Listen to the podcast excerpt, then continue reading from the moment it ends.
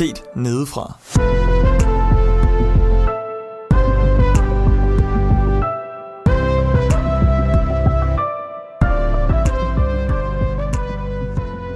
Velkommen til Set nedefra episode.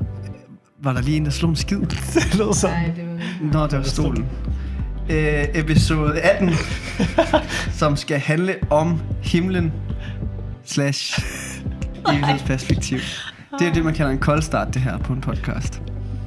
Når man skider. Ja, når man bliver afbrudt af en skid midt i introen. Undskyld. Synes I, vi skal tage den om, eller skal vi bare køre? Nej, lad os bare køre. Godt. Det her afsnit, det skal handle om himlen, og sidste afsnit, det skal handle om, eller det handlede om helvede.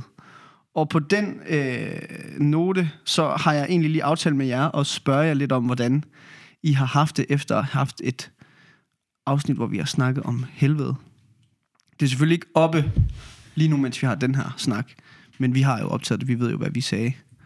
Og Judith, du får lov at lægge ud. Men først, velkommen til andre. Tak, Frederik. Og så vil du sige lidt, Judith. Ja, jeg tror, det er første gang, jeg har prøvet at gå hjem fra Set nedefra, og så faktisk have det sådan helt vildt underligt, fordi at jeg følte, at der var et eller andet, jeg simpelthen enten havde overset fuldstændig i mit kristenliv, eller som særligt dig, Frederik, at du bare havde helt forkert. Jeg tror, jeg er kommet frem til, at det er nok mig, der har overset noget i mit kristenliv og i min måde at se helvede og Gud på. Og det synes jeg egentlig er mega pinligt faktisk at indrømme, fordi jeg altid har været en af dem, der havde svarene klar. Og jeg har sådan gået den sidste uges tid i hvert fald, og sådan tænkt helt vildt meget over hvordan i alverden, at der kunne findes en Gud, der ville straffe folk i helvede, for det er det, der har været så svært for mig at forstå. Og jeg tror bare egentlig, at jeg har lidt brug for sådan ligesom at runde den af, og få sagt, både sådan, at det tror jeg faktisk, der er, og så også egentlig få den kastet lidt, eller sådan, det er ikke fordi, at jeg ligesom så bare kan slutte den der for mig, eller sådan, jeg tror, jeg har helt vildt svært ved at forene et billede af Gud, der ikke bare, altså at forstå mig ret, når jeg siger det, men en Gud, der ikke bare er passiv i helvede, eller sådan, hvis Gud bare sådan ønskede, at vi virkelig ikke skulle komme i helvede, og vi skulle blive frelst, og vi skulle ikke blive fortabt, og det øjeblik, vi blev, så måtte han desværre vende os ryggen, når vi kom gående mod ham, fordi vi ikke kunne tåle at være i nærheden af ham. Men det var sådan, jeg troede, det var, ja. Og nu tror jeg, at jeg skal til at forholde mig til en Gud, der... og det ved jeg ikke, men det er i hvert fald, at han på en eller anden måde faktisk, det øjeblik, vi er gået fortabt, ikke bare står... Altså, det er ikke kun defensivt, det her. Det er også på en eller anden måde Gud, der aktivt tager del i en straf. Og det er ikke, fordi jeg har et svar på det. Det er bare, fordi det er der, hvor jeg er lige nu. Og det synes jeg faktisk er sådan lidt... Eller det har været sådan ret omvæltende for mig, fordi på nogle tidspunkter har jeg haft det som om, at evangeliet er blevet mega stort for mig lige pludselig. Og på andre tidspunkter, så har jeg seriøst været... Altså, har haft sindssygt svært ved at kunne forene mig med, at der overhovedet skulle være en Gud så. Så det er bare sådan en lille kamp, jeg går lidt med. Ja. Som jeg faktisk tror, at snakken sat i gang. Altså ligesom at få lidt sat det på spidsen, og sagt, men der er Guds straf for os, også i helvede. Ja. Det er også en stor ting, altså.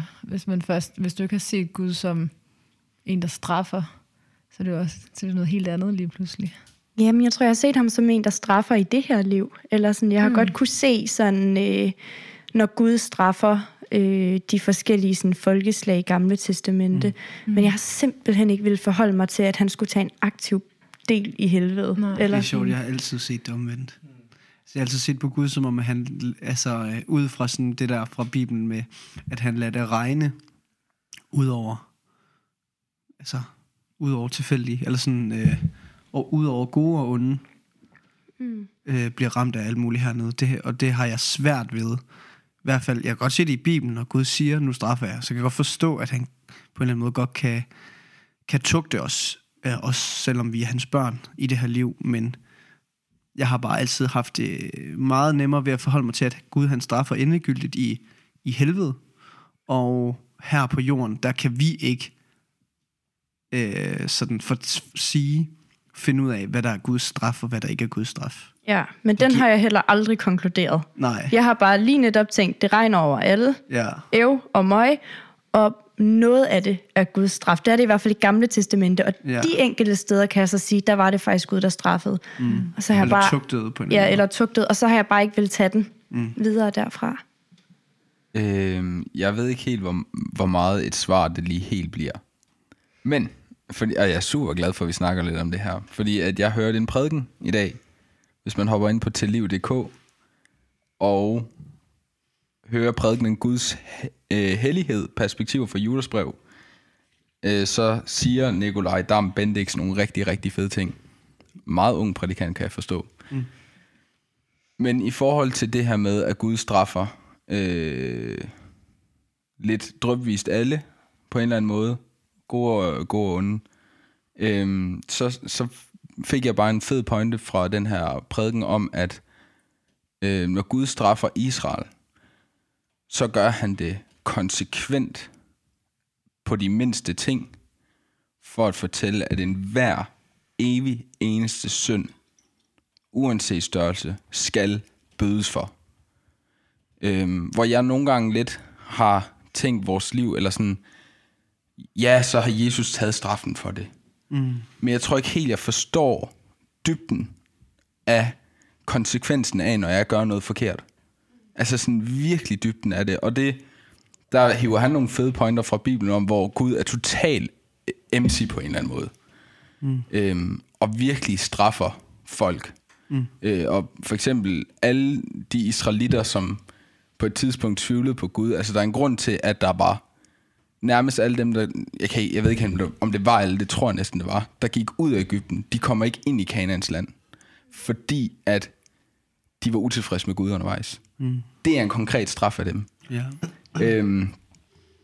Og det synes jeg bare giver et perspektiv ind i, hvorfor er det nødvendigt at straffe, også i helvede. Fordi at der er ikke blevet gjort bod på de synder, de folk, som går i helvede, har gjort. Mm. Og der er Gud bare konsekvent. Og det er, fordi han er hellig. Mm. Og retfærdig. Ja. Og ja, lige fortsætter retfærdig, fordi du sagde faktisk noget som, nej, hvad var det? Var det dig, Markus, der nævnte noget sidste gang, i forhold til det her med Guds retfærdighed og vores retfærdighed, altså at når vi ikke engang selv kan finde ud af, hvad retfærdighed er i vores liv, eller sådan, hvor ofte går vi ikke selv, tager vi ikke selv fejl. Den har godt nok også hængt fast. Altså, det gjorde noget for mig i forhold til, wow, okay, altså, Guds retfærdighed er bare så meget mere komplekst, og så meget mere stor, altså sådan mægtig, end hvad jeg kan forstå. Altså, det er, ja. Og hvis, afrundende bemærkning, hvis man, for mit vedkommende i forhold til det, som vi to også lidt blev enige om, Judith, at vi havde måske en nemmere tendens til at pynte på, hvad vi troede var bibelsk. Så kommer der også en pointe her fra prædiken, om at det er ikke et tegn af kærlighed, at vi gør det. Fordi så giver vi ikke folk muligheden for at opnå frelse. Og her i den her prædiken, der tager han fat i en profet, der hedder Bileam, som skulle have gået til Israel, eller til moabitterne, og sagt, jeg kommer ikke til at lægge en forbandelse over Israel. Det siger Gud, det skal du lade være med. Men han turde ikke andet, fordi han ville blive, jeg ved ikke, upopulær. Mm. Så det var nemmere at ændre på Guds ord. Men det er ikke et tegn af kærlighed. Nej. Der fordømmer du så mange mennesker. Og der tager Nicolas, prædikanten, fat i og siger, hvis han havde sagt det, som Gud sagde, så kunne han også have fået lov til at forkynde Guds kærlighed til moabitterne. Mm. Så vi kan, det hjælper simpelthen ikke noget at sidde og ændre, så det passer ind i vores lille liv. Fordi så kan vi altså ikke komme med frelsen til de mennesker, vi har omkring os. Og det er et godt perspektiv. Jeg skal nok huske dig, Judith, ja, selvom jeg kommer til at afbryde dig. Men det er et godt perspektiv, og jeg tror også, at det var det, som var min ærgerlige fornemmelse efter sidst. Det var, at vi ligesom blev så bange for at sige noget, der kunne såre folk, at vi ikke turde at, ligesom, at tage fat i roden, som jo er, at Gud straffer. Altså når man snakker om helvede, at det er Guds straf, og sådan er det. Og det kan være utrolig hårdt at erkende, men det må vi bare gøre, fordi at sandheden vil os det bedste. Mm. Og da vi gør ikke nogen, altså det er en bjørnetjeneste i dens rigtige forstand, at lade være og eller sådan tænke, okay, jeg sårer sikkert folk ved at gemme sandheden væk. Og jeg tror også, det kan ændre ens perspektiv, hvis man har den der med, at der er to udgange, hvor vi jo så skal snakke om det positive i dag. Ja. Ja, det er jo så måske også farvet. Det glædelige, den glædelige udgang for mennesker. Ja, og hvis jeg bare lige kort må runde af, for mig i hvert fald, eller for min del, så tror jeg, at der også er netop stor forskel på, altså det er sindssygt vigtigt at tale sandhed i kærlighed, når vi snakker om Guds ord og om Bibelen, til andre mennesker og til hinanden. Og jeg tror ikke, det har været bevidst, at jeg har valgt at tale om helvede, som jeg har altid. Eller for noget af det har tydeligvis været noget, der faktisk ikke er gået op for mig, som jeg lidt, altså på en eller anden måde, bare ikke har læst ind i, eller ikke ville læse ind i. Men med det sagt, og med det sagt om, at det er så vigtigt, netop som du siger, Markus, og ligesom som du siger, Frederik, altså at få talt den her sandhed, så er der også en vigtig sådan dobbelthed og paradoks i, at vi kan ikke holde til at tænke på det. Det kan godt være, at vi kan i splitsekunder, men jeg går simpelthen ned med flaget, hvis jeg skal sidde og tænke på det. Og derfor tror jeg også, at der, for mig i hvert fald, må jeg også indse, at der er en begrænsning i, hvor lang tid jeg kan holde til at tænke på det. Jeg kan godt snakke med folk om det, men jeg skal simpelthen ikke have det for tæt på livet omkring mig selv og mine tanker i for lang tid. For det er for svært. Ja. Det var det, som Markus også sagde sidst. Sådan, fortæl sandheden, men gør det langsomt. Ja. Jeg forstår i hvert fald godt, at det der med, at jeg tror også, det er forskelligt for, hvem der måske skal tage tørnen omkring at sætte sig ind i, hvad helvede rummer. Det vil jeg ikke anbefale alle at skulle bruge tid på. Men man skal helt klart alligevel lade sig på en eller anden måde udfordre det, fordi den sandhed, der ligger bag den er bare utvistelig, og den bliver man bare nødt til at forholde sig til alligevel. Så skal man altid, og det skal man jo med alting, hvad man får information, gør det i en grad, som man kan rumme det på en eller anden måde. Ja. Det er måske, det er meget individuelt, tror jeg. Ja. Men forstår 100% dine tanker med det. Ja. Jeg tror i hvert fald for mig, at det at finde ud af, eller det at tænke det også som Guds straf, gør det faktisk det meget sværere at skulle rumme. Altså, det tror jeg bare er blevet sådan en, både også lidt en øjenåbner for, at jeg virkelig også har fået lyst til at læse mere i min Bibel, end jeg gør, for netop altså sådan at prøve at gå lidt tilbage, uden at tænke på, hvordan har jeg læst det her før. Fordi jeg vil opdage sådan nogle ting, men samtidig også gøre, at jeg tror ikke, jeg er færdig med at tænke på det her en gang imellem, og jeg tror ikke, jeg er færdig med at være fortvivlet over Gud, og måske mere fortvivlet, end jeg har været før, når jeg har tænkt på helvede. Men bibellæsning bliver det også bare meget mere spændende, altså når man prøver at tage perspektiverne, altså sådan helt bogstaveligt. Når du sådan læser skrifterne og tænker over, okay, det her det er Guds arbejde i et evigt perspektiv. Og de mennesker, som agerer og snakker, det er i hvert fald nogen, vi kan se, har levet med et perspektiv. Ja. Altså vi nævnte Paulus sidst, ikke? Altså, hvor meget gør han ikke altid med tanke på at skulle møde Jesus. Altså, det er det, han hele tiden siger. Lige om lidt, så skal vi bare møde Jesus. Og i hans hoved, så er det sådan, måske er der nogen af jer, der dør. Ja. Men de fleste af jer kommer bare til at møde ham lige om lidt. Ja. Altså, Og det er godt nok en, altså, det sætter godt nok også mange ting i perspektiv, når vi læser Bibelen, som jeg synes er måske, det er et nemt perspektiv at glemme, fordi det er et perspektiv, vi ikke er vant til at bruge som kritik, eller sådan at have filter for, når vi læser for eksempel nyheder, og alt andet, vi tager ind, så er det aldrig med et evighedsperspektiv, så det er altid i min lille navleperspektiv. Og sådan gør vi også, når vi læser Bibelen. Men det der med at træde ud, og prøve at se det i et større perspektiv, det tror jeg er fedt at prøve. At udfordre sig selv til. Jeg tror også, der er mange af de der emner, som vi umiddelbart måske nogle gange fejrer lidt væk, eller skæmmer lidt, blandt andet i forkyndelsen, eller når man skal vælge emner i en podcast, eller tale om noget til et bibelstudiegruppe, eller sådan noget der. Nogle af de der emner, det er nogle gange dem, der gør, at evangeliet får lov at vokse. Nogle af de svære emner. Hvis man ved, hvad man er blevet reddet fra, så bliver evangeliet større. Der er også mange, der synes, det er ubehageligt, når prædikanter italesætter konkret synd ud i menigheden, fordi de synes, det er fordømmende. Og det er jo også klart, hvis man ikke har det perspektiv, at det er Gud, der dømmer, ikke prædikanten.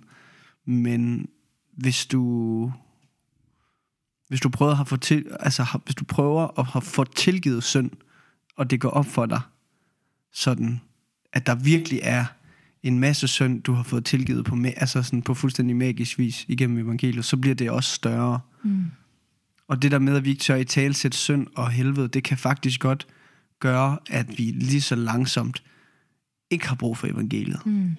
Fordi der er ikke noget frelses fra. Nej. Hverken sådan mørket i helvede og mørket i os selv, fordi vi ikke snakker om det mere. Fordi vi ikke tør, vi er bange for at dømme hinanden og gøre hinanden ked af det. Jeg synes i hvert fald, det er blevet øjenåbnende for mig, at der, altså sådan, at der er så stor en ting, jeg kan have overset. Og det kan også sagtens være, fordi jeg bevidst har valgt ikke at ville lytte, men jeg tror også, at det er noget, vi har svært ved at snakke om, og svært ved at berøre. Eller sådan, jeg tror, der er en grund til, at det er det emne, og ikke mange andre emner, som jeg virkelig ikke har fattet. Ja. Men tak, fordi du deler det, og det, jeg synes, for mig er det vildt rart at høre, at sådan en som dig, Judith, opdager nye ting på den her måde også. Ja, jeg tror også, altså jeg synes jo også, det er pinligt. Ej, et eller andet sted indrømme. Jo, fordi at jeg vil. Det er ret fundamentalt. Ja, men altså der er jo ikke noget der er pinligt, fordi vi jo alle sammen, vi vokser jo alle sammen i det. Og ja, jeg ved ikke, jeg synes bare, at der er sådan meget omkring lige omkring sådan tro og det at kende Jesus.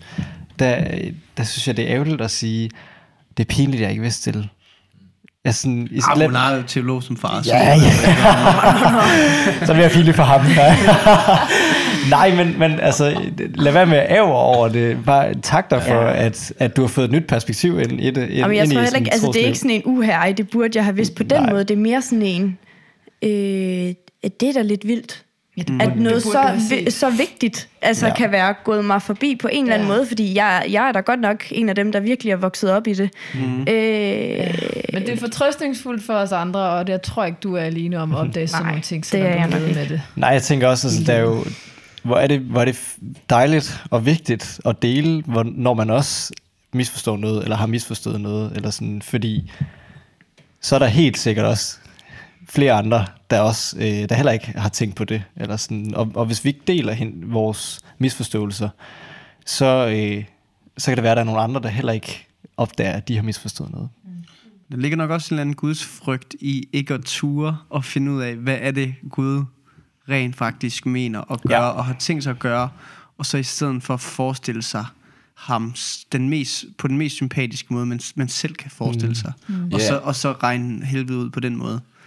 Jeg gjorde det endnu værre, Judith. Jeg var jo godt klar over det, Frederik sagde, men jeg har bare i lang tid ignoreret det. Og det er jo langt værre, fordi jeg kender til sandheden, så jeg har egentlig fordømt mig selv på det punkt. Og måske holdt nogen for nar. Ja. Og det er også derfor, jeg kunne mærke på dig, at du tøvede, altså når du skulle give et svar til Judith med, at man godt kan have det for dårligt til at beskæftige sig med det i for lang tid. Og det kan jeg også godt. Ja, det er svært, fordi jeg har en ting inde i mig, som ikke vil lægge skjul på noget, altså, og så mener, at Bibelen, den kan du kan beskæftige sig med det hele. Kan du følge det? Jeg kan godt følge det, og det er ikke fordi, jeg tænker, at vi skal ikke snakke om det her overhovedet. Det er fordi, jeg tror, og det kan godt være, det er mig, der faktisk er mere skrøbeligt opbygget end mange mennesker, men jeg tror, at hvis jeg skal beskæftige mig med noget, der hedder evig fortabelse, og ikke bare evig fortabelse, men evig straf for sindssygt mange mennesker, selvom jeg godt kan forstå sådan, den filosofiske og logiske sådan, forklaring bagved, så, altså, jeg tror simpelthen ikke, jeg kan holde til det. Altså, jeg tror helt seriøst, at jeg vil gå ned i et depressivt hul af en anden verden. Fordi, at, altså, jeg kan ikke. Jeg kan heller ikke læse for mange svære nyheder hele tiden. Jeg kan heller ikke få for mange reklamer med børn i Afrika, der dør. Fordi jeg kan ikke rumme det. Nej. Jeg kan godt blive mindet om det, og det er vigtigt. Fordi det er vigtigt, at man bliver ved med at kæmpe for de ting. Men en god regel kunne måske være, at det skal fylde lige så meget, som det gør i Bibelen. Det er måske en god måleenhed. Ja. Altså fortabelse. Du skal fylde lige så meget i forkyndelsen, og i det, vi snakker om, som det gør i Bibelen. Jeg tror, der er stor forskel på det, på hvordan vi i interaktion, hvor meget det skal fylde der, altså både i forkyndelse og i snak med hinanden, og hvor meget det skal fylde i ens egne tanker. Men snak med hinanden er jo også forkyndelse. Nå, jo, men det, altså, det er ligesom én ting. Ja. Altså al interaktion, man har med andre mennesker, både snak med hinanden og forkyndelse, og hvor meget man ligesom selv skal gå og gruble. Og det tror jeg er individuelt, den der selvgrublen, hvor interaktionen, når man, altså forstår mig ret. Det selvgrublen, findes det? For så tilføjer jeg det til min ordbog. Max, din ordbog, den er bare ikke gældende.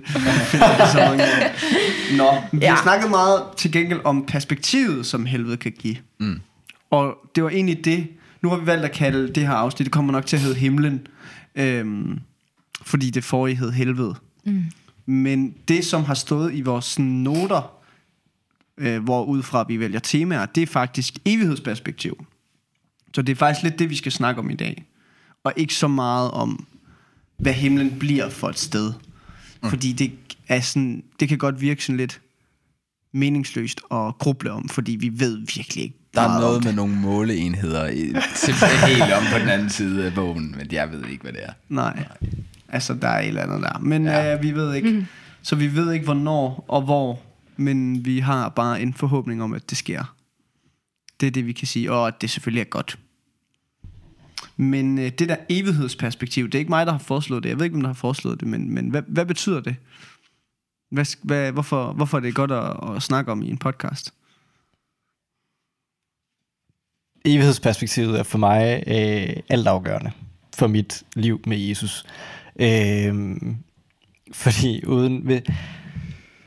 Hvis jeg ikke har... altså man kan sige, hele essensen af at tro på Jesus er jo, at jeg har en evighed i vente, når jeg tror på Jesus.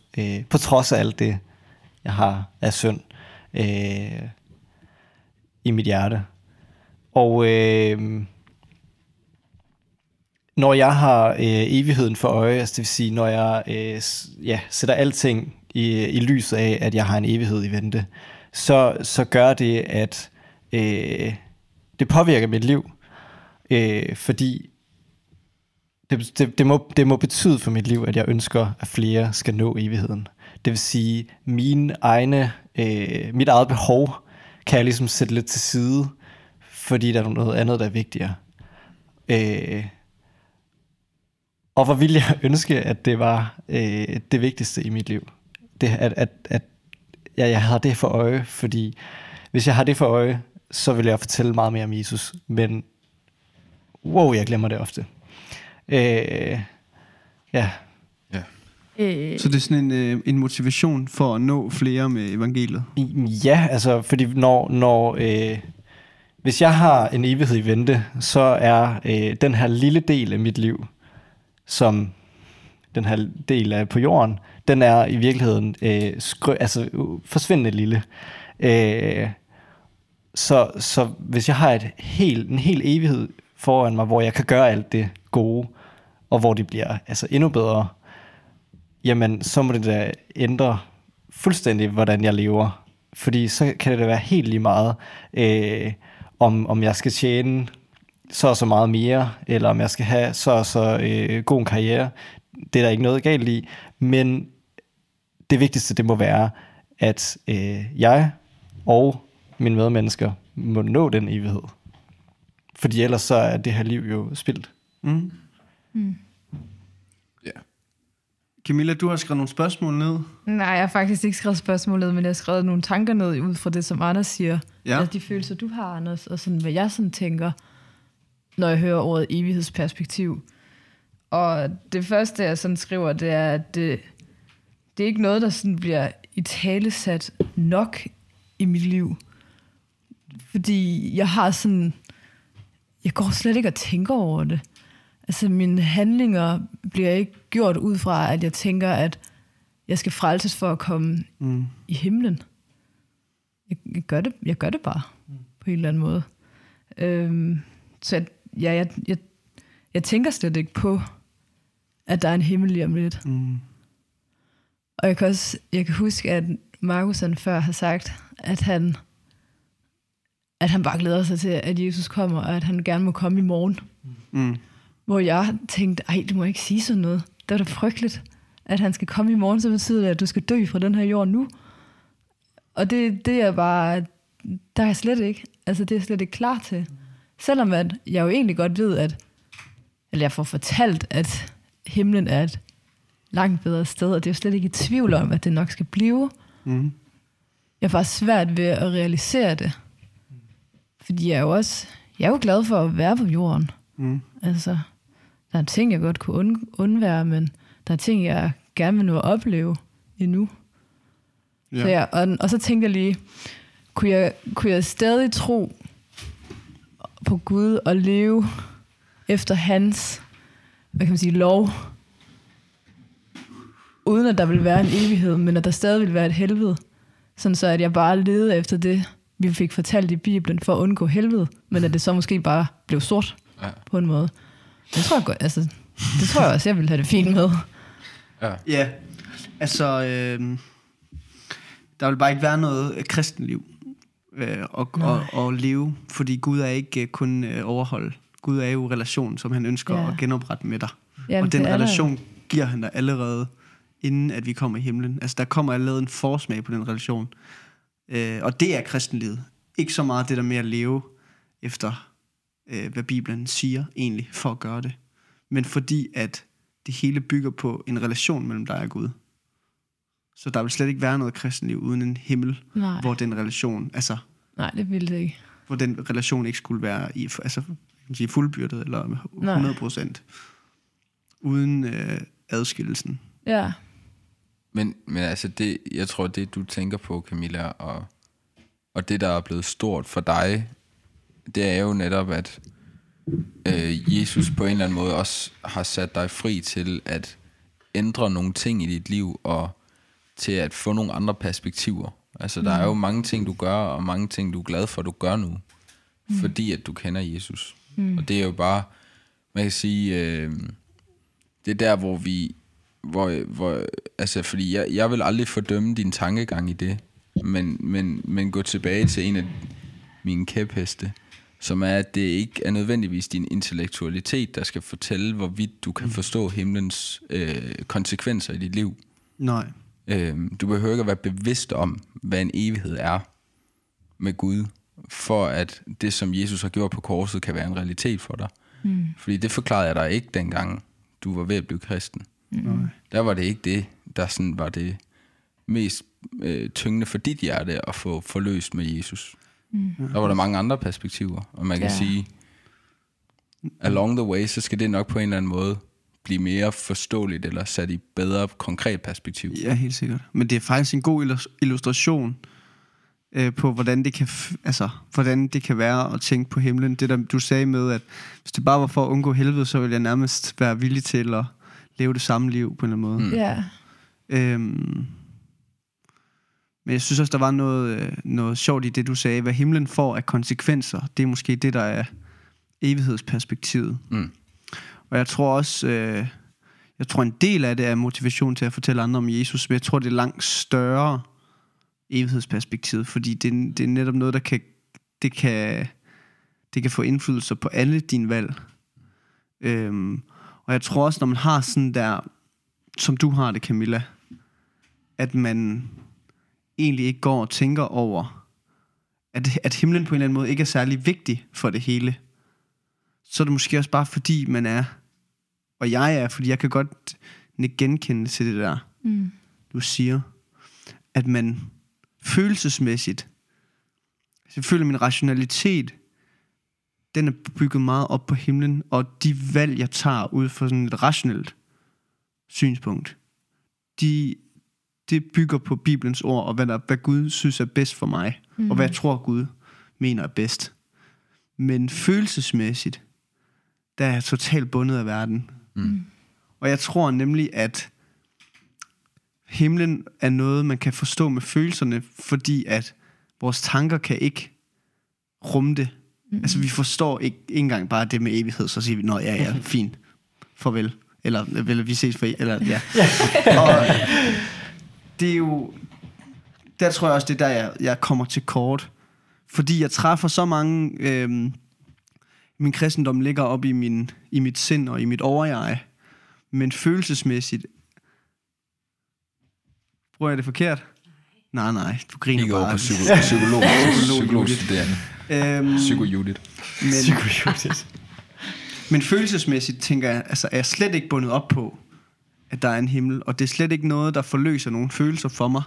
Nej. Og det tror jeg faktisk, der er nogle mennesker, der virkelig har fundet en eller anden gave i, at der er nogle ting, der ikke rammer dem så hårdt, fordi de følelsesmæssigt er forbundet til himlen. Ja. Det kunne jo være eksamener, som slår fejl, eller alle mulige andre ting, som kun har konsekvens for en hernede på jorden, der slår fejl. Og det får ikke lov til at vælte dem. Og det tror jeg også, at det, der er evighedsperspektivet, den glæde, der ligger i det. Det tror jeg er en god pointe. Jeg ved sådan, ud fra min egen tankegang, så når jeg sidder og skriver eksamen, jeg havde en lang en her sidst, eller for en måneds tid siden, hvor det bare var altså et udtryk, jeg nok ville bruge som en uge i helvede. Ja. Der kunne jeg, altså det er sådan, så kan jeg kan bedre relatere til, hvordan helvede ville være. Ja. Det der med eksamener, det bliver virkelig en begrebsnøgle til mange af de emner, vi har. Ja. Også bekymringsafsnittet handler nærmest også bare om at læse eksamener. Men det, jeg ved ikke, jeg synes bare, det er, jeg tror bare, det er nogle gange lidt mere håndgribeligt. Men kan du ikke godt genkende til, det er sådan, jeg har det, at mine følelser, det der gør mig sur og ked af det er næsten altid noget, der er forbundet med den her jord. Jo. Altså hvis jeg bruger, altså hvis der er et eller andet med penge, der er ikke er tjekket, eller er uoverskueligt, eller nogen gør forkert, eller sådan noget med penge, og jeg sådan føler, at jeg uretfærdigt skal betale for meget, ikke for igen, eller et tog, der simpelthen ikke bringer mig derhen, hvor det jeg skal til tiden. Nu, det er jo så et meget konkret og igangværende, hele tiden tilbagevendende problem, jeg har med at bruge alt for mange penge på sådan noget der. Så bliver jeg virkelig sur. Ja. Og det er jeg virkelig følelsesmæssigt bundet op til, mine penge. Uden at, jeg tror overordnet set, så vil jeg godt kunne, der slipper jeg mig lidt mere fri på sådan den lange bane, og bekymrer mig ikke om det. Men lige nu og her, sådan penge, det er jeg virkelig følelsesmæssigt forbundet til. Og jeg, der igen, hvis jeg nu havde været følelsesmæssigt forbundet til himlen, så ville jeg jo vide, hvor fuldstændig ligegyldig penge er. Det tror jeg er en rigtig god pointe. Så jeg synes også, at jeg har tidspunkter, hvor jeg bare lige sådan kort kan tænke, det bliver rart, når jeg kommer i himlen. Sådan, men den er der bare ikke så tit. Og jeg tror simpelthen, det er bare fordi, der bliver bare ikke sat så mange ord på det, sådan generelt. Jeg tror også. Jeg tror ikke kun det er følelse. Jeg er helt enig med det, du siger, Frederik. Men jeg tror også godt, at man kan tænke sig til evighedsperspektivet til en vis grad. Fordi jeg har sjældent følelsen, der binder mig op til himlen. Og det er også nok også derfor, at jeg har, virkelig også kan have svært ved at huske at have evighedsperspektivet med i de beslutninger, jeg tager og sådan noget. Men jeg tror, hvis jeg bliver ved med at minde mig om det, og rent intellektuelt minder mig om det, så påvirker det også mine følelser. Og hvis jeg selvfølgelig beder Gud om også at få det. Men virkelig ikke genkendende til det der. Ja. Jeg tror, at... Eller det er bare, når jeg sådan kort tænker tilbage på, hvornår evighedsperspektiv for mig ligesom er blevet stort, så har det virkelig været sådan i de perioder af mit liv, eller sådan, nu har jeg alligevel... okay, jeg har ikke levet særlig lang tid, men der alligevel, jeg synes alligevel faktisk, at der har været nogle gange, hvor det har været sindssygt hårdt. Mm.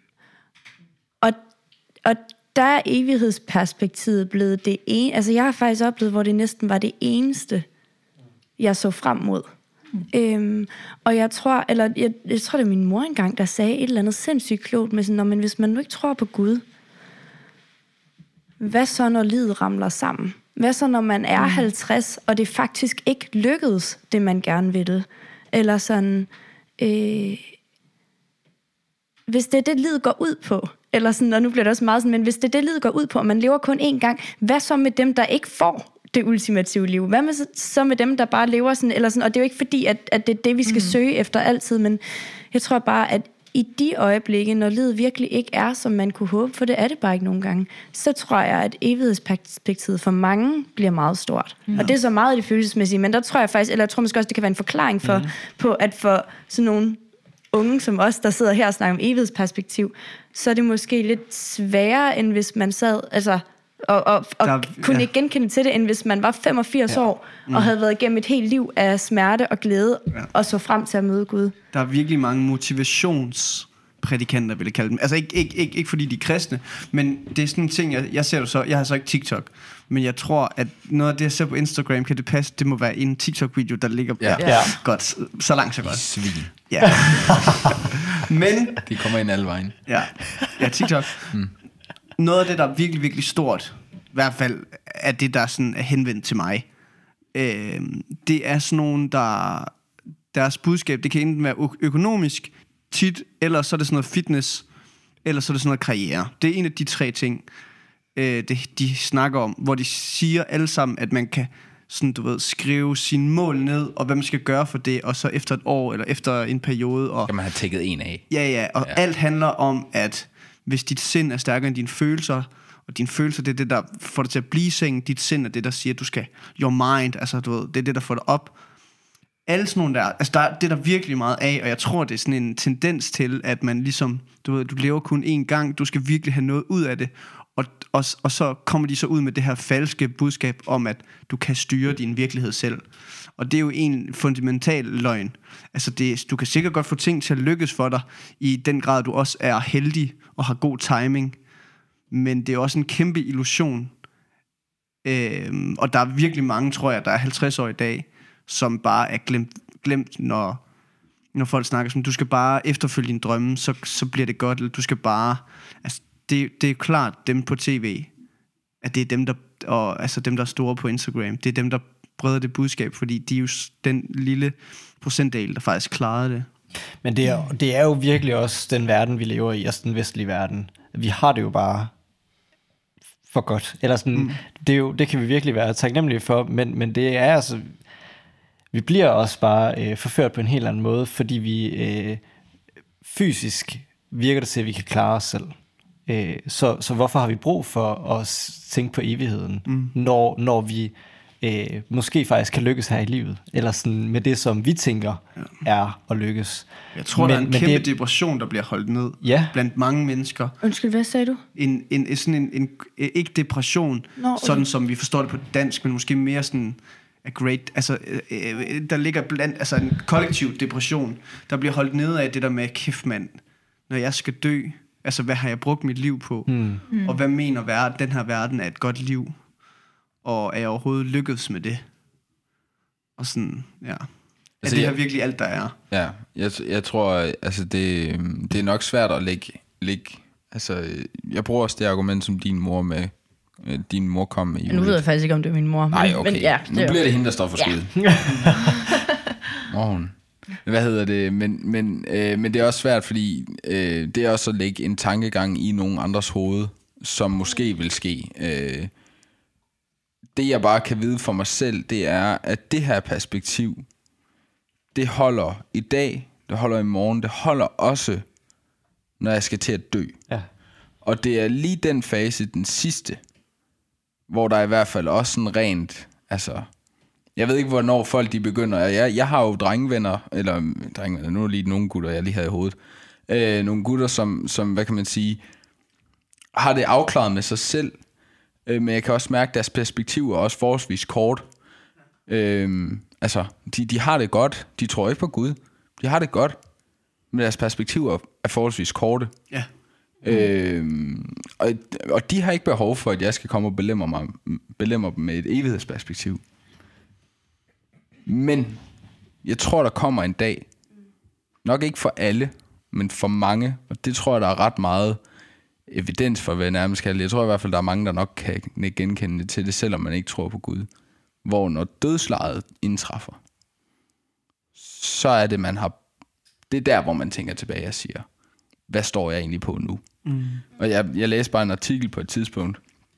Den proces kan jeg også lige... komme lidt hurtigere, hvis du for eksempel tager i krig og ser død. Mm. Jeg læste bare en feltpræst, der snakker om sådan procentraten i hans gudstjenester i løbet af en udsendelse. Ja, den stiger. Det var bare eksponentielt. Okay. For hans udsendelse. Nu kan jeg kan ikke sige generelt. Ja. Men dengang han blev sendt afsted, der kunne han bare se de folk der. De oplever noget derude, som sætter, når man møder så tæt på enten død eller menneskers frygtelige natur på en eller anden måde, så er der nogle perspektiver, der bliver sat ved spørgsmålstegn. Så der er mange nuancer til, hvordan vi skal også passe på. Det er også fordi, når man møder folk og snakker om det, så det er ikke nødvendigvis, at de ser nødvendigheden i det perspektiv, man kommer med. Og det kan jeg huske, det var jeg totalt uforstående overfor i gymnasiet. Sådan, but how you live then? Det gav ingen mening for mig, fordi det havde jeg virkelig møntet mit liv på. Og det er bare, det er også lidt spændende at snakke med dem om. Ja, og jeg tror også, at den tanke med sådan, kan vide, hvordan det er, eller sådan, når livet ikke er gået, som man har tænkt, også meget mere af en. Jeg ikke siger til folk egentlig, men nogle gange kan tænke, kan vide, hvad dit fundament bygger på. Mm. Når du står tilbage og kigger tilbage, eller sådan, og ikke fordi der ikke kan være fantastiske ting i løbet af det liv, men når det er ved at løbe ud, så er der ikke mere liv tilbage, eller sådan, og der kommer et evighedsperspektiv, og det synes jeg kan være sindssygt svært at forstå for mit liv, for jeg er 22, men det kan jeg nogle gange, når jeg kigger på ældre mennesker, faktisk tænke det der med sådan, okay, nu er det faktisk ved at være nu, eller et evighedsperspektiv eller ingenting. Og hvad så nu? Der arbejder jeg jo på et plejehjem og kan sige, at der er rigtig mange, som er 90 plus, som kan sige, jeg har oplevet det, jeg skal i mit liv. Og jeg har jeg er klar til at se døden i øjnene, uanset om de tror på noget eller ikke, så har de oplevet det, de skal. Og det har de det rigtig godt med. Med af liv. Og med af dage, på en eller anden måde. Ja. Ja. Men det er jo... Jeg tror i hvert fald... jeg tror, at man... de kan ikke overskue at leve længere. Nej. På en også meget positiv måde. Dem, jeg snakker med det, og de er friske. Og det er ikke fordi, at de er hæmmet af noget. De kan, hvad de vil. De ser Netflix. De gør, de gør ting og sager. Mm. Men de er bare mættet. Og de har bare haft det godt. Så de vil også bare gerne slutte det på en god måde. Ja. Og der behøver Jesus bare ikke at være en del af den ligning. Ja, men det er jo heller ikke... eller nu udfordrer jeg den måske også lidt. Ja, det er helt godt. Men det er de heldige, der sidder på plejehjemmet og kan kigge tilbage og sige, de er mættet af dage. Men hvis man kigger sådan generelt på verden, er det den, jeg ligesom, eller sådan, jeg prikker lidt til den dansker, der er derude, som lige pludselig rammer ind i en eller anden form for sådan, seriøs eksistentiel krise. Ja. Netop soldaterne, eller dem, der bliver udsat, kommer i et biluheld, og ikke kan gå mere, og ikke kan bevæge sig. Eller dem der, hvor vi tænker, livet blev ikke bare en lille smule anderledes, som I er kommet til at arbejde lidt for meget. Mm. Men der skete et eller andet, der virkelig ændrede, hvad jeg overhovedet kan få ud af det her liv. Når den der svingning sker, Det er ligesom, det er den, hvor jeg tænker, hvad bygger det så på nu? Ja. Når vi ikke bare kan opnå den norm, som ligesom ligger til grund for os. Ikke at det skal være perfekt, men når vi ikke kan få kernefamilien, eller når vores børn dør, eller når, altså sådan alle de der, hvad med dem, der oplever de ting, som mennesker faktisk ikke burde opleve? Ja, for uden Gud, så er vi bundet af den her verden, og det vil sige også bundet af den succes, vi så kan få i den her verden. Mm. Men hvis vi har Gud med i ligningen, og har evigheden med i ligningen, så sætter det os ligesom fri fra at være bundet af verden, fordi vi... Og det vil så sige, hvis du så netop oplever noget svært, jamen så er fundamentet ikke den her verden. Det er ikke din levestandard, der det er bundet op på. Nej. Så er lykken bundet op på noget uden for mig, noget uden for den her verden, noget uden for det, som jeg kan præstere eller kan. Og der, det er der bare noget, sandt i, for mig i hvert fald. Så vil sådan en stor krise, sådan en kæmpe krise, sådan som måske at miste begge ben, eller blive blind, eller hvad vi nu snakker om, vil det gøre jeres liv mere meningsfyldt? Nu? Som kristne? Nå, som kristne? Jeg kan se, Max, du tænker faktisk lidt. Nej. Jo, du gør. Altså, jeg har hørt den anekdote mange gange med forfulgte kristne i den ikke-vestlige verden, som faktisk beder for os i Vesten. Og han der hørte en sige, at han hørte en nævne, at de bad for, at vi måtte opleve mere forfølgelse, faktisk. Ja. Og jeg, sådan, første gang, jeg hørte det, tænkte jeg, altså, hvad? Det var fuldstændig vanvittigt at bede om et andet menneskes lidelse. Men simpelthen fordi, at det, at de var forfulgt, det gjorde deres relation så meget stærkere til Gud. Fordi helt fysisk, helt konkret kunne de se, hvor meget de havde brug for ham. Og selvom at de måske ender med at dø for at tro, så giver det dem så meget mere håndgribelig relation til Gud, end vi har her i Vesten. Fordi, at vi, som jeg også sagde tidligere, vi bliver forført. Yeah. Så som på en eller anden måde, selvfølgelig har jeg ikke lyst til at bede om, at ulykke skal ske for mig, eller mine medmennesker. Men hvis det er det eneste, der kan føre mig til Gud, så er det da bedre, fordi at en evighed med Gud er så meget bedre end et liv her på jorden, hvor man ikke kan noget som helst, eller sådan, eller hvor man kan alt, eller altså alt er bedre i evigheden end det bedste liv, vi kan leve her på jorden. Ja, hvis dit øje drager dig til fald, så er du bedre tjent uden det øje. Ja, eller hånden, eller hvad, hug den af, er det ikke det også han siger? Ja. Jo, der er flere eksempler. Ja, det er ude. Det er ude.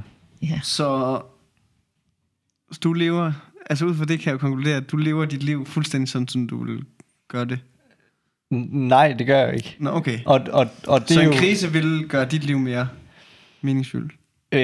Det kan jeg jo ikke sige, men jeg kan da, uanset hvad jeg står i, håbe på, at ting i mit liv vil føre mig tættere på Jesus.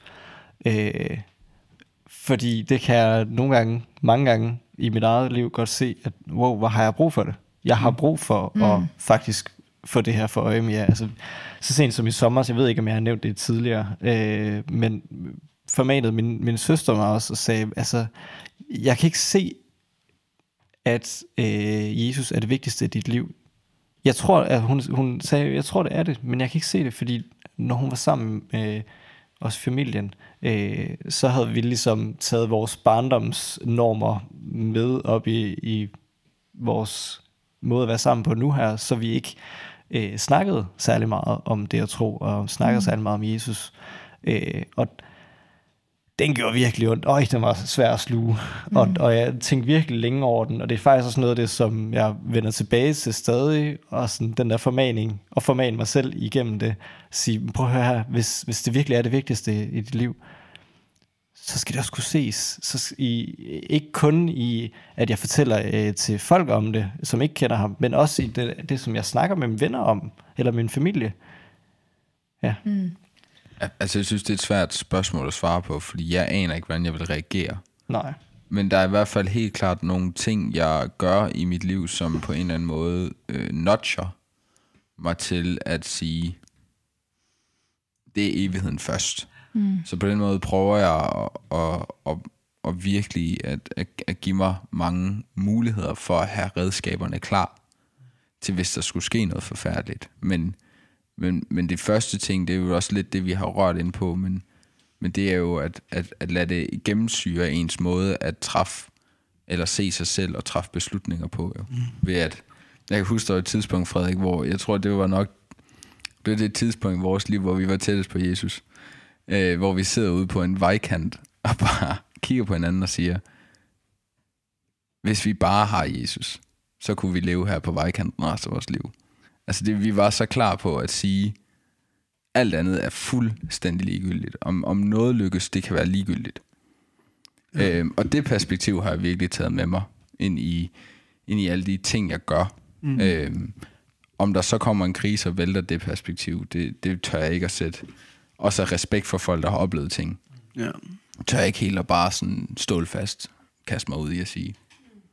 Altså jeg tror, jeg kan svare på det på en måde, hvor jeg kan sagtens sætte mig ind i det du også siger, Anders. Og jeg synes egentlig også, at det er det, jeg tænker. Det her med, at man at man bliver afhængig af Gud.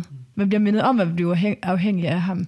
Og nu har jeg også, altså inden for en relativt kort periode, har jeg oplevet en del af min familie for kræft. Og de er alle sammen blevet kureret for det. Og jeg tror, hvis de alle sammen var gået bort af det, så tror jeg, at jeg havde haft rigtig svært ved det. Jeg tror, jeg havde haft rigtig svært ved at tro på Gud.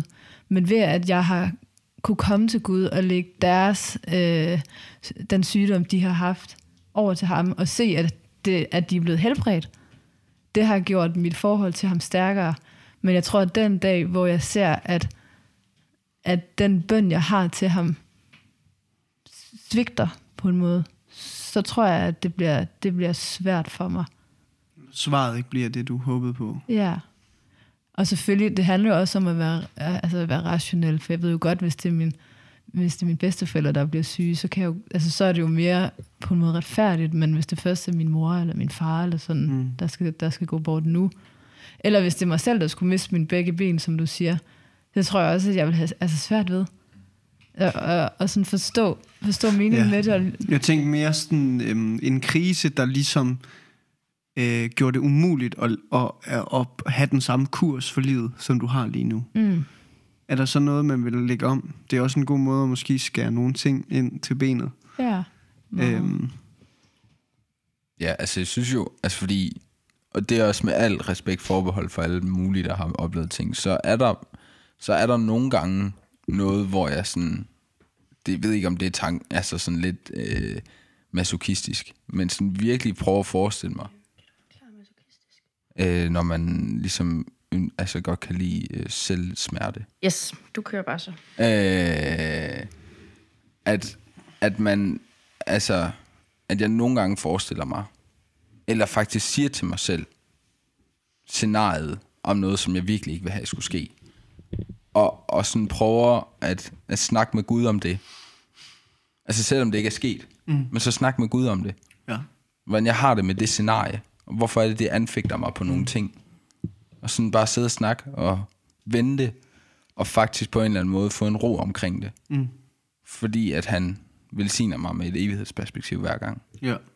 Så altså, ja. Det ved jeg ikke. Try it out, hvis I ville. Jeg gjorde det faktisk i dag, lige efter fitness. Ja. Kan du fortælle, hvad du gjorde så? For jeg tror ikke helt, jeg forstår det. Okay. Jeg gør det, ja.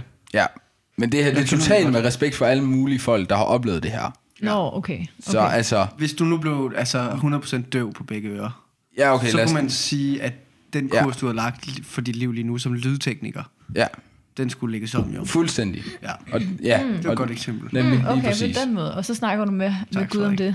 Ja, tak Frederik. Ja, fordi netop, og lige præcis med det, at jeg skulle lykkes med den ting i mit liv, den er jeg okay med, ikke kommer til at ske. Altså, det er ikke det vigtigste for mig, skulle ske i mit liv. Det er jeg allerede afklaret med nu. Altså, men jeg jager det, jeg bruger masser af tid på det, jeg giver det energi, fordi at jeg føler, at Gud velsigner mig med evner til at skulle forvalte på det. Mm. Så jeg ser ikke nogen grund til at lade være. Nej. Men jeg har et helt afklaret forhold til Gud om, hvis det her ikke er det, du vil have mig til, så tager du det bare. Ja. Altså det er dit, du har givet til mig. Det må det også gøre det meget nemmere, hvis det så rent, altså hvis det ikke lykkes. Ja, det er en forsikring. Ja. Det er evighedsperspektivet ja. Også på en måde. En skidegod forsikring. Det er faktisk det er virkelig en god overvejelse at gøre. Altså med sådan generelt den retning. Ja, det er genialt det der. Så finder du ud af, hvilken værdi ting har for dig. Ja, lige præcis. Ja. Ja. Hvis det her bliver taget bort fra mig. Ja, hvad er det? Jamen, jeg har aldrig været ja. Det giver bare sygt god mening. Jamen, det er også alle de ting, du har sagt, Anders. Det er bare puttet lidt i ja. Praktisk. Ja, fuldstændig. Men det var bare et virkelig, virkelig skarpt eksempel, det, synes jeg. Det Hvad har du skrevet ned? Jeg har bare skrevet evighedsperspektivet. En skidegod forsikring. Det synes, det lyder som en god reklame. Og så var jeg sådan, det kunne da være lidt overvej, hvis den stod sådan en gang imellem. I stedet for nogle andre kedelige reklamer, der også stod evighedsperspektiv. En skidegod forsikring. Og det koster ingen penge. Det synes jeg, det var fedt, den ville jeg da skrive ned. Det var en god investering. Mm. Ja. Nå. Vi er også ved at være ved vejs ende, og jeg synes, den der med at tale ud om Gud,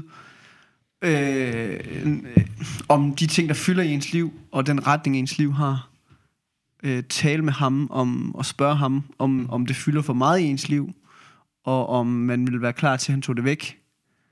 Altså, hvis det, at det ikke må stå på bekostning af den relation, man har med ham i første omgang. Må jeg slutte af med at læse nogle vers op? Ja. Det er nemlig nogle af mine yndlingsvers fra 2. Peters brev, kapitel 3, hvor der står: Da nu alle disse ting må gå i opløsning, hvor helligt og gudfrygtigt bør I da ikke leve, mens I venter på, jeg fremskynder Guds dags komme, da himlen skal gå op i lur, og elementerne komme i brand og smelte. Men efter hans løfte venter vi på nye himle og en ny jord, hvor retfærdighed bor. Det er bare for mig en god påmindelse om, hvordan jeg bør leve mit liv, når jeg har evigheden i mente. Hvor stod det? Det står i 2. Peters brev, kapitel 3, vers 11-13. Yes. Jamen, så vil vi folde hænderne og bede til Gud. Kære far, tak, at du har sørget for, at vi har en evighed i vente. Vi beder om, at det må stå klart for os, og det må gøre os glade for at leve. Og leve i en relation til dig og til dit ord. Vi beder os om, at det må give os glæde til at dele ud af, vise andre, at man kan have sådan en relation. Gør os skarpe på, hvilke ting i vores liv, der fylder for meget, og hjælp os til at ture og lade dig få førstepladsen i vores liv, den vigtigste plads i vores liv, frem for alle mulige andre ting, som hernede på jorden kan være rigtig fristende og gode, men som ikke er gode, hvis de fjerner fokuset fra dig. Vi beder om, at vi må simpelthen få din viden i sådan nogle her spørgsmål, og at du må vejlede os og sørge for, at vi følelsesmæssigt også får en forbindelse til dig og til de ting, du synes er gode, og til dit ord. Sådan så vi kan tage del i den her glæde, der er ved at vente på himlen. Amen.